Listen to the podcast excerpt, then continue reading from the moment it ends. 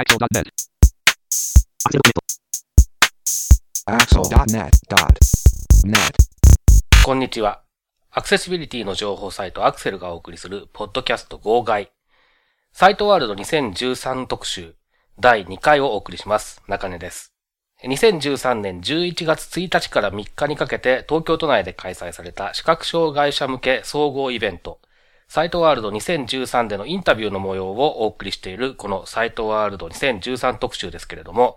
第2回となる今回は、テクノツール株式会社、そして KGS 株式会社へのインタビューの模様をお送りします。まず、死体不自由者向け、そして視覚障害者向けの製品を開発、販売しているテクノツールですけれども、今回は視覚障害者向けのウェブブラウザ、スマートブラウザーリーダー USB について、そして現在開発中だというキーシートという Windows タブレットを対象とした入力のための仕組み、これについて主に伺っています。そして展示編集システムについても伺っています。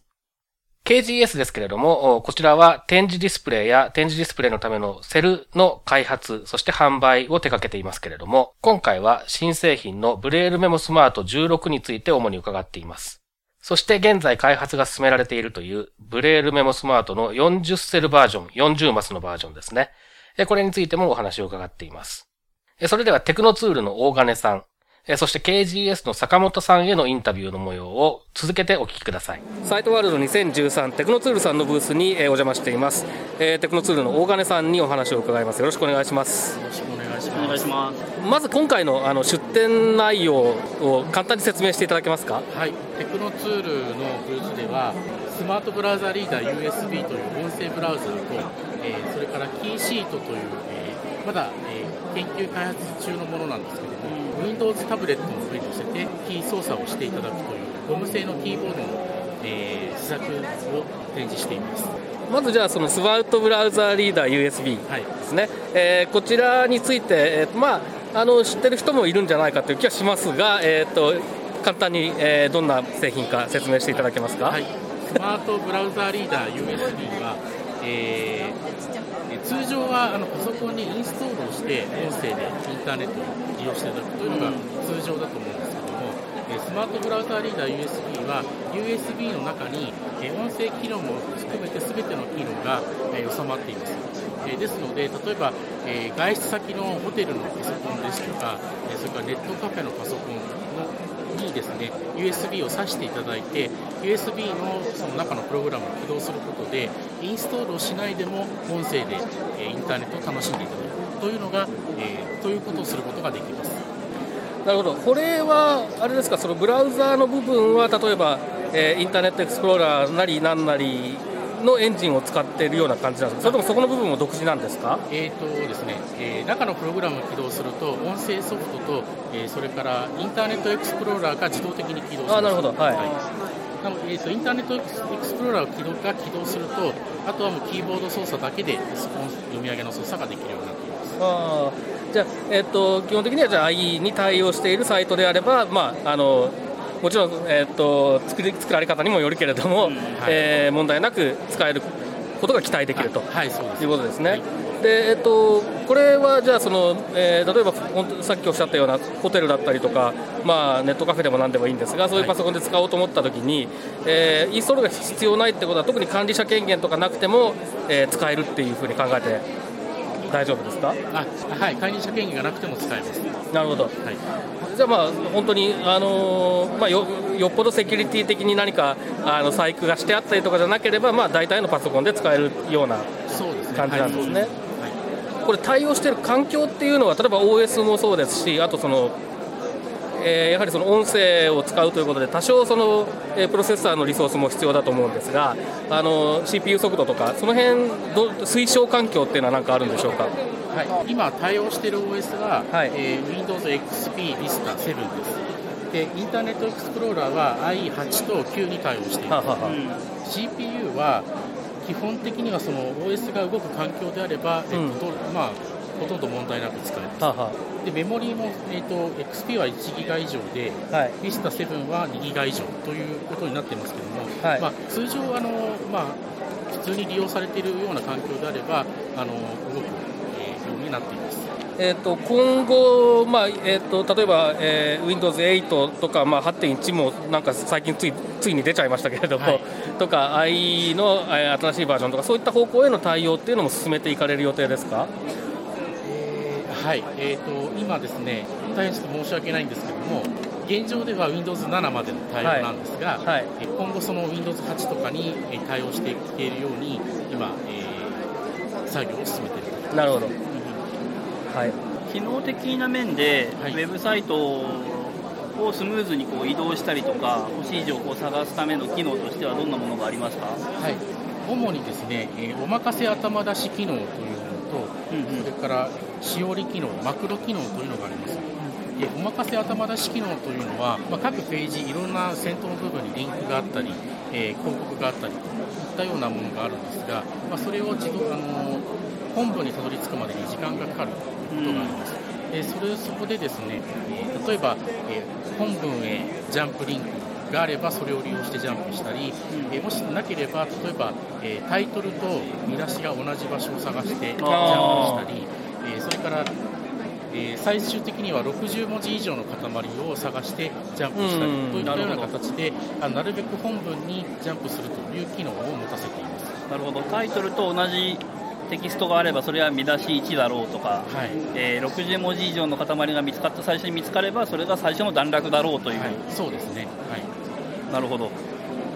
あとはあのしおり機能というのがありまして、はい、えー、利用者の方が、まあ、ここちょっとマークをつけておきたい。後でここにジャンプしたいと。いったときに、しおりという機能を用いて、うん、でそこの場所を覚えておくことができます、でしおり機能は、えー、後でそのページを開いても覚え場所を覚えていますので、あのえー、すぐにそのしおりをつけた場所にジャンプして読み上げるということができるようになってい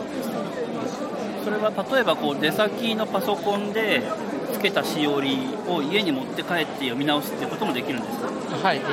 と、しおりの情報はすべて USB の中に保存されますので、えー、場所を移動しても同じ場所でしおりを利用していただくそれはありがたい、便利、うんうんあともう一つ大きくマクロ機能がというものがありまして、あるページを開いて必ず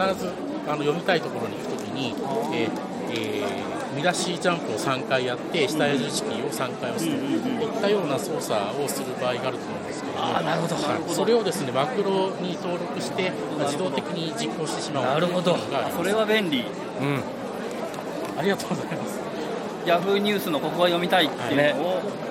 セットしておけばいつでも読んでくれる、はい、はい、そうです。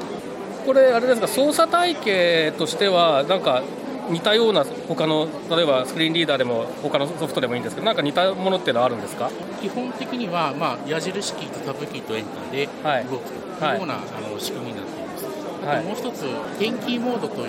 操作モードを用意していまして、え点キーで、え操作をするというモードがあります、うんうん。であのそれはあのホームページリーダーとか、はい、あのその辺の操作にあのと同じような感覚で操作をしていただくことが可能です。まあ、確かにね、ホームページリーダーなき後どうするかっていう人たちが 多いのは現状だと思うので、ね、ホームページリーダーの操作性、操作感が残ってるものだと使いやすいっていう人は、それなりにいるでしょうからね。うん、ねうん、通常モードですと、上下で、えーと、秒移動するんですけども、うん、天気モードに変えますと、左右矢印キーであの秒移動していくといったような操作に変わります。なるほど。じゃあ次にその、えーと、キーシートについてちょっと簡単に教えていただけますか、はい、キーシート、えー、なんですけども、はい、こちらは、えー、ゴムの、えー、ゴムのキーボードの形をしたゴムのシートを、はい、タブレットのタッチパネルの上に乗せて、はい、えー、文字を入力していただくというものになっています。でこちら、えっと、タブレットが Windows8 のタブレットでして、はい、えー、その Windows8 のタブレット、えー、のに、えー、専用のキーボードアプリを、えー、入れて常にキーボードが前面に出てくるようになるほど。なるほど。でキーボード前面に出てるんですけどもそのキーボードの後ろには通常の Windows が走っていますので、うん、えー、メモ帳とか、えー、スタート画面ですとかあの通常のアプリケーションを使っていただくことが可能です。タブレットをあの通常触っていただくと、まあ、ツルツルしてて、はい、あのどこ触っていいかわからないと、はい、いったような状況になっているんですが、このタブレットの上にこのキーシートをかぶせてあの載せていただきますと、キーシートの上のキーボードの四角いところの突起を押していただきますと、文字の入力ができるようになっています。あ4、5とか言ってますね、ちっちゃい声で。ええ。これはじゃあ、その特定のハードウェア向けというわけではなくて、そのアプリが動かしてあれば大丈夫って感じなんですかね。そうですね。あのただ大きさが10インチの大きさで今作ってますので。あなるほどなるほど大きさを10インチにしてのものを使っていただければあの大丈夫です。なるほど。そうすると、じゃあ、まあ、えーと例えばその画面のこの辺に置けば、えー大丈夫とか、そういうような感じなんですかね。そうですね。えっ、と今まだ試作段階ですので、はいなんですけども、あの置いたら自動的にそのキーボードアプリが認識して、あのキーの位置をける予定です。なそれももしそれができたら別に10インチで答える必要もあんまりない感じになるんあ10イですかね。ンチ以上であれば問題そうそうですよね、はい。そうですね。ちっちゃくなっちゃうと確かにあれですけど、うん。今あの、僕が使ってるのが、えー、とパナソニックのコンバーチブルのやつで、はい。えーあれなんだ、11インチかな、あ11インチかな、はあるんですけど、一応タブレットモードもあるんですが、はい。まあ、まあ使わないですよね、現状ではね。でもこういうものが出てくると、まあね、あの本当にちょっと入力すればいいだけ時だけとかだったら、これをペラッとその時だけ置けばいいわけだから、それはすごく便利な気がしますね、置いただけでかつ早くなりそうですからね、入力自体はね。なるほど。でこれは、えっとまあ、まだ研究開発中ということですけれども、いつ頃の発売を目指してますか、えーっとですね、えーまあ、あのなるべく早く出したいと思っていやるんですけれども、もちろん。はい。まあえー来年かもう少しかかるかもしれない。なるほど、はいじゃあ、運がいいと来年のサイトワールドあたりで、最終製品製品化直前バージョンかなんか見られるかもしれないってな頑張り。たいと思います。な まあでもあれですよね、来年ここに来ればまたちょっと詳しくどんな感じになってるかは分かりますよね、きっとねね。はい。まあ、でもこれ確かにね、あのー本当に用途によってはすごくいい使い出のある、うんうんうんあのーツールになりそうですね。えー、とということで、じゃあ、今回出展はまあこの2点が、えー目玉ということですけれども、他になんかあのテクノツールさんの、えー製品とかサービスとかであの PR したいものがあれば、まあ、弊社ではあのこれの他にあの展示編集システムああそうかはい。あの出しています、まあ、今、展示編集システム6なんですけども、でまあ、今後もあの継続的に開発をしていきますので、ぜひよろしくお願いします。これあの結構そのえそれこそ古いパソコンを使っていて、はいそのえーとまあ、昔無料だった頃のものを入れてた人たちがパソコンの買い替えに伴ってどうしていいか分かんなくなってるっていうケースを時々耳にするんですけれども、まあ、一番こうあれですよねその操作性とかも含めて、あのー移行先としては、えー移行しやすいのが、えーこの展示編集システムっていう感じですよね多分ね。そうですねあの昔の Winbest と、まあ、ほぼ同じ操作性で、はいえー、と利用していただけます。今、えっと、OS はこれは7までですか？えっと Windows 8に対ああなるほどだとするともう本当に乗り換え先としては一番、えっと、Winbase 使ってた人たちはにとっては一番こう有望という感じになるわけですそうね。ですね。はい。で、あのー展示編集システム4を利用して、今まだ利用している方がいらっしゃると思うんですけども、あの無償で展示編集システム5.5にアップデートできますので、あもし4をお使いの方がいらっしゃいましたら、あの、えーホームページでダウンロードしていただければ、5.5にアップグレードできます。なるほど。はい、えー、テクノツールの大金さんにお話を伺いました。どうもありがとうございました。ありがとうございました。えーサイトワールド2013、えー KGS さんのブースに、えーお邪魔しています、えー説明してくださるのは坂本さんですよろしくお願いしよますろしくお願いします。ということで、えー、とこれ目の前にあるのは新しいブレールメモスマート16、はい、恐ろしい。のですね。はい、では簡単にちょっと特徴を説明していただけますかね。そうそうですね。えっ、とブレールメモスマートは、はい。えー今までのブレールメモシリーズというのは、えっ、と点字ベースでえっ、と情報を管理するようなしあの作りになってました。あのですけども、えっと今回のブレールメモスマートからは、えっと点字の編集機能も、まあ、もちろんあるんですけども、えっと基本的にはテキストベースで情報を管理するような、えー風に、えー変わっていますっていうのが、えっと今までと大きな違いだと思います。はいあの漢字かなまじりの文章を、まあ、点字入力で作っていくような作りになってます、あとは予定帳とかアクセサリーとかも今までのブレールメモのようにあるんですけども、えー、とこれらはを全部そのテキストベースで管理をしていく。ああなるほど。じゃあその辺のユーティリティ類も基本的には全部点字じゃなくて、えー、漢字かなまじり文で入力するっていう前提なんですそうですね。なるほどなるほど、はい。もしかしたらあの Google カレンダーとかと連携できたりするあー今はちょっとねそこまではできていなくて、まあこれね、まあ、残念なところというかネットワークに直接つながらないのでまだそこまでのことはできていませ、ん。そうですね。まあ将来的にはねそういうカレンダー系のサービスとか、とかあとやれればいいなとは思ってるんですけど、まあ、ちょっと直接つながらないので難しい面もあるかもしれませんね。あのー去年の、えー、とサイトワールドで出てたモックアップだと,、はい。えー、となんか優先 LAN のポートがありましたねあったけどこれはないんですね、はい。えーと最終的には。最終的には実質上その優先 LAN を使うアプリを入れることができなかったのであなるほど。えー、とありません。あははは。はい。これはちょっとなんかいちいち押しちゃってすいませんなんか、えーとじゃあテキストを書けるようにした方がいいですよねタイトル、リスト、フォーカスを移動したいウィンドウを選択してください。1DM スマートメインウィンドウ。2テキスト編集ウィンドウ SDA タイトル。テキスト編集ウィンドウ SDMEMORI 直接文字入力モード変換オフ。え、日本語オン。一応。日本語はオンにしたんですけど、なるほどえーんと、これで、えっ、と、えっ、と、か、かな点字で書いて。えっ、と、スペースキーで変換をすると、詳細読みが点字と音声で表示されて書ける状態ですあしまった超音符じゃダメなんだよねそうですね。えっ、と、コマンド E で、あ、入力モード。えっ、とね、あ、非入力モード。あそう、そうですね。それで、コマンド E コマンコマンドというのは？えっ、と、スペ、えっ、と、スペースとエンターキーの間にあるキーをコマンドキーと言うんですね。えー、とコマンド E ですね。えー、ともう変換オフにして、あ変換のオンオフは、その真ん中のコマンドキーとスペースキーです、えー、と右側。右側ですね。これで花モード。で、えー、今日ゴム部は、はえー、スペース。東京の今日ひらななは？違いますね。あら。今月の今今日曜日の日。ひひらななは？なるほど。でこれはエンターで書くて。はいそうです。なるほど。あー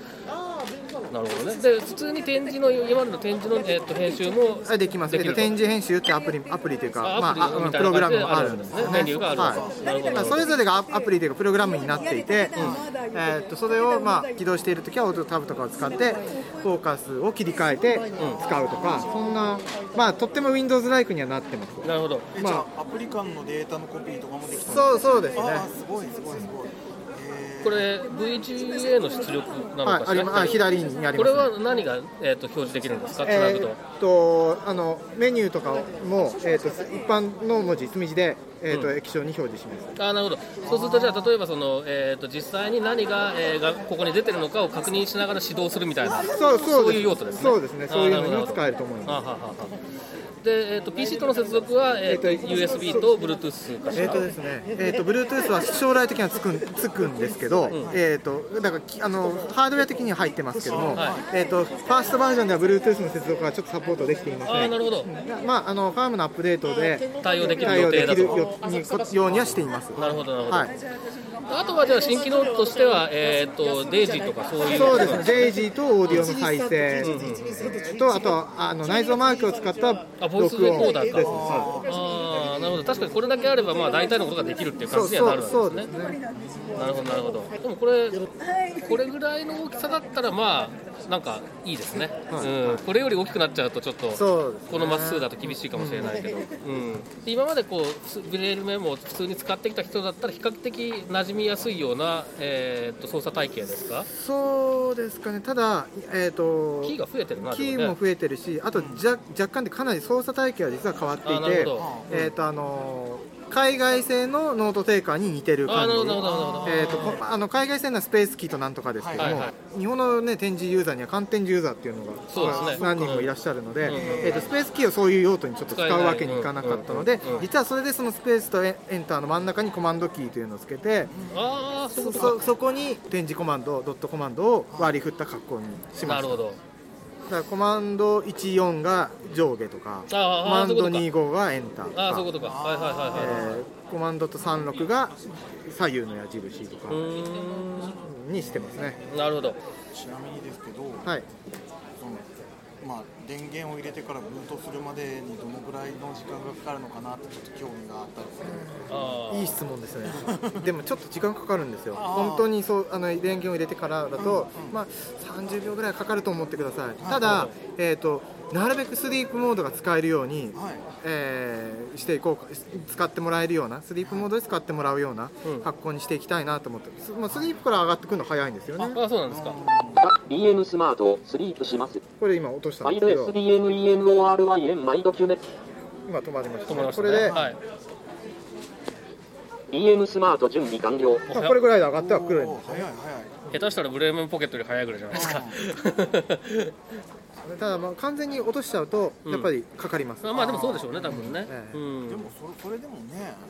ていうかまあ完全に落とすことって多分あんまりないと思うんで実質的に考えると。そうこういうこの手のシステうムって、んそうですうんまあうっかりね電池が切れたとかねそうそう。いうそうそう。ことはあるかもしれないけどね。なるほど。わかりました、はい。これこれの他になんかあのきょこ今年あの、えー目玉的な展示物ってのは。そうですね。今年はもうこれしかないような感じではあるんですけども。なんかえっ、とどうしようかな。さっきちょっとあの、はい。モックアップをあそうそう。そ見せていただいてそそれの話ができるのかな。えっ、とモックアップはえっ、と今ないですけど。あ今ない。えっ、とあえっとここれの40マス版はい。というのが、えっと2月、えー2月かな。2月もうちょっとかかるかもしれないですけど、はい。少なくとも来年にははい。40マス版というのが出る予定で、はい。えっと基本的に大きく中身はかこれとは変わりません、まあまあ、はい Bluetooth とかもできるようになって、えーとまあ、ただ展示プリンターへ直接出力するっていう機能は、えー、とシリアルポートがつくので、えー、なるほど。とできるだろうと思います。そこでそのブレールメモスマート40というので、えーとまあ、40マスにしては実は結構ちっちゃいと思うので、うんそういうな印象でしたはい。ね、えー、と3 30センチを切るので、うん。えーいやとこれ実はあのモックアップがあったら測ろうと思ってメジャーまで持ってきたんあですけど。じゃあ でもまあいいですいいです。皆さんあの40のモックアップがありす。いません、はい、まあこうこういうものが。タイトル、メニューウィンあーすいませんすいません、テキスト編集メニュー、えーっと1ファイル F、サブメニュー、ちょいと失礼して、はいはいえー実測では本当だ29センチ強ですね横幅ね、30は切ってますね確実にね。大体今の40マスのディスプレイのうん。横の長さって4あ30センチ？とかうん。ちょっと30超えるぐらいですよね、だっそうですね。たんで、まあ、これは切ってくださいと、奥行きが12センチぐらい、うん。そうですね。奥行きはこいつと同じなんあのあーなるほど。同じで厚さも多分同じ。まあそんなもんですね確かにね、はい厚さ的には2センチぐらいかな。2センチないね。えー、とブレールメモポケットもブレールメモスマートの16もこれも厚さはねそう変わらない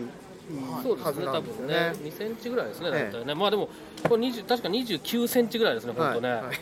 微妙なところです。これでうん。30センチを切るということで、いやこれ素晴らしいじゃないですか、はいまあ、あとは実際にできたきた時に重さがどれぐらいになるかがちょっと興味はありますね。そうですね。今のところまだそこまではあんまりはっきり分かってない状態ですよね、はい。ね。ちょっと重めですよねこれ。うん、これさこれはちょっとずっしりしますね、なるほど。分かりました。じゃあ、あの来年のい、えー春ぐらいまでにはこの40マスが出てきそうだと、はいそうですね。だからこのきょ兄弟で。ねそうですね。16と40で、うん。えーこれから行こうかなと思ってます。なるほど、まあ確かにこれでも、うん、40マスでこのサイズだったら持って歩きたい感じかもしれないからいいよね、うん展示をバリバリ使う人たちにとって16マスっていうのはちょっと厳しいんだよね。き、ついんですかねやっぱ。まあでも展示分なんだろうえっ、と完全に展示を扱うんだったら厳しいんですけど、うん。なんかこれテキストベースのものだったらまあなんかまあなんとなく諦めがつくかなと、でただこの間ね僕ねあのねえーっと会計学の本みたいなの読んだ時にあーはあの決算書とかいはい、はいあのそういうのがさ配置が全然わかんなかったんですよ、えー。16マスだと。そうですよね。話にならないのでやっぱりね32マスは30マスは欲しいとか思っちゃうんですよね。まあ32マスがきちっと表示できるディスプレイって欲しいそうですよね。そうそうそうそうそう32マスあって、まあ、かつステータスセル的に使えたりもすればね、うん。40マスってやっぱりやっぱりいいサイズなんですよね。そうなんですよね、うん。だから32マスってあのブレールメモも出してはいたんですけどもはいありましたね。あのなんていうかそういうステータスが表示できないとか、うん。えー、とあのワードラップの関係上こうきちんと表示できて、まあ、32マスしかないから、うん。表示できてないっていうのがあったんで、だからまあ32じゃちょっとだダメなところもあるんじゃないってことで、まあ、じゃあ40にしようかなるほど。言ってるところもありますね。やっぱり40マス使いやすいですよね。ね。あの他のものに接続したりした時もね、うん。でまあそれより大きくなると多分大きくなるので、そうそうそうそうそれはそれで困るしそうそうそうそう。だからちょっと落としどころとしてはいいのかなと、ギリギリこう持って歩いてもいいなって思うサイズな上にあの40マスもあれば満足っていう、ええ。ちょうどいい具合ですよね。そうですね。うんなるほど。わかりました、はい。えっ、となんか他に宣伝したいこととかがあればぜひ。あ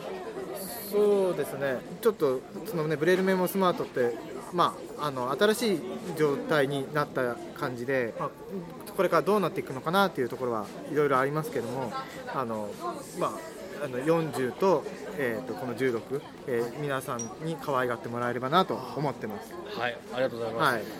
ところで BM ユーティリティのアップデートっていうのはえそのうちあるんでしこれからあそうですか。予定です。あのこのはい。スマートに対応してもいかなきゃいけないとこあろもあるので、まあそうですよね、うん、そうですね。それはあのあの Windows 8の問題とかもいろいろええ期待あるあるとは思ってますので。ええ非常にあのあのた頼っているので、すいません。よろしくお願いします。本当にごめんなさい。はい、えー、KGS の坂本さんでした。どうもありがとうございます。どうもありがとうございました。はい。サイトワールド2013でのテクノツール株式会社の大金さん、えそして KGS 株式会社の坂本さんへのインタビューの模様をお聞きいただきました。それでは、サイトワールド2013特集。次回もどうぞお楽しみに。さよなら。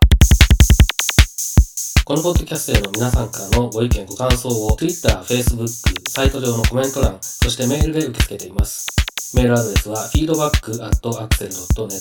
feedback.axel.net です。なお、いただいたコメントなどを、ポッドキャストの中でご紹介する場合があります。それではまた次回。